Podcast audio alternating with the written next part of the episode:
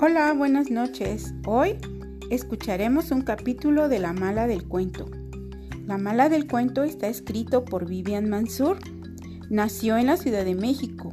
Estudió Ciencias de la Comunicación en la Universidad Iberoamericana y ha trabajado en el área creativa de varias agencias de publicidad.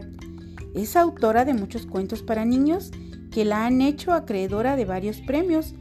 También ha publicado en el Fondo de Cultura Económica Familias Familiares, El peinado de la tía Chofi, El enmascarado de lata, Fuiste tú y La decisión de Ricardo. Patricio Ortiz es un reconocido caricaturista mexicano. Estudió artes visuales en la Escuela Nacional de Artes Plásticas de la UNAM y caricatura e historieta con Rafael Barajas, El Fisgón. Publica sus trabajos en la revista El Chamuco y ha colaborado con los periódicos Milenio y La Jornada.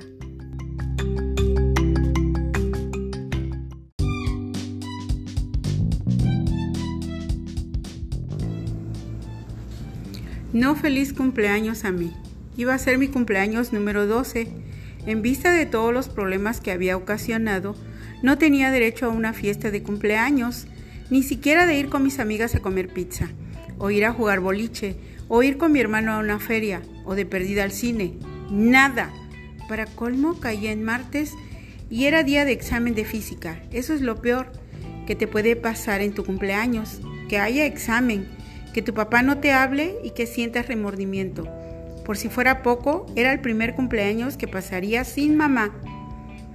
Traté de acordarme de todos mis cumpleaños, solo recordaba tres. Uno en la playa de noche, comiendo almejas cerca de una fogata. Era muy raro estar en la oscuridad escuchando rugir al mar, riéndonos como tontos cada vez que sacábamos un animalito de su concha y lo matábamos con el jugo de limón. Lo disfrutamos mucho. Mamá tenía un traje de baño rojo. Germán era muy chiquito y estaba dormido sobre una toalla. El otro cumpleaños que recordaba era una fiesta sorpresa que me organizaron mis amigos de la escuela. Hicieron como que no se acordaban y al final del día me dijo la maestra Luz que la directora quería hablar conmigo en el salón de las asambleas. Me asusté. Al abrir la puerta del salón, el marco estalló en confeti y serpentinas. No había pastel, pero alguien llevó una caja de galletas. Rocío me regaló unos colores y una pluma que guardo hasta la fecha intactos. No quiero sacarles punta y que se acaben. El último cumpleaños, el de mis once, lo tenía más fresco en la memoria. Mamá me compró algo horrible, un corpiño, en lugar de las camisetitas de niña.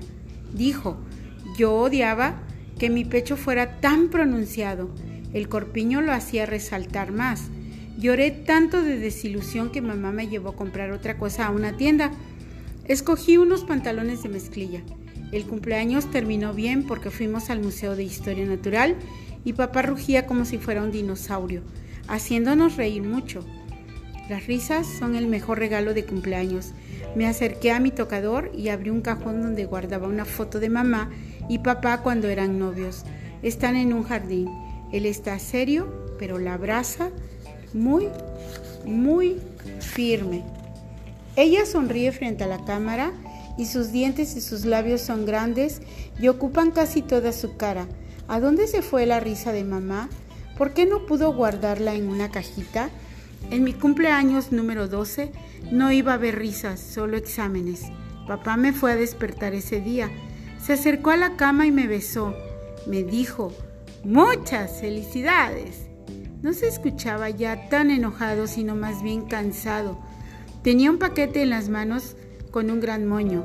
Lo recibí muy, muy contenta porque eso parecía un perdón envuelto en un regalo.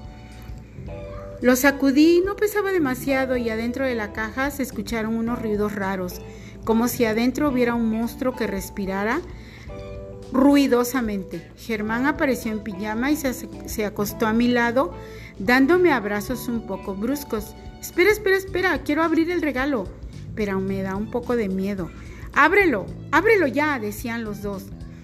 Al abrir la caja, dos patas peludas salieron y un hocico lleno de dientes abrió la boca para lamerme.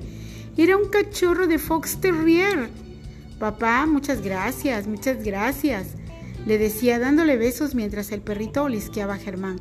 Fue idea de Sara, dijo, que así no necesitas usar a Julián como mascota, me dijo con una media sonrisa. Me sentí extrañamente feliz, extrañamente porque eso significaba que también Sara me había disculpado. Feliz porque no hubiera creído que importara tanto su perdón.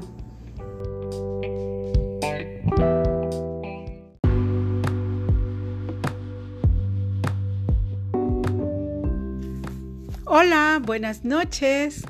Espero que les haya gustado este capítulo de La mala del cuento de Vivian Mansur. Y mañana, mañana continuaremos con otro capítulo. Por lo pronto, se despide de ustedes Lupita López. Me pueden encontrar en anchor.fm diagonal dos ojitos. Hasta mañana. Adiós.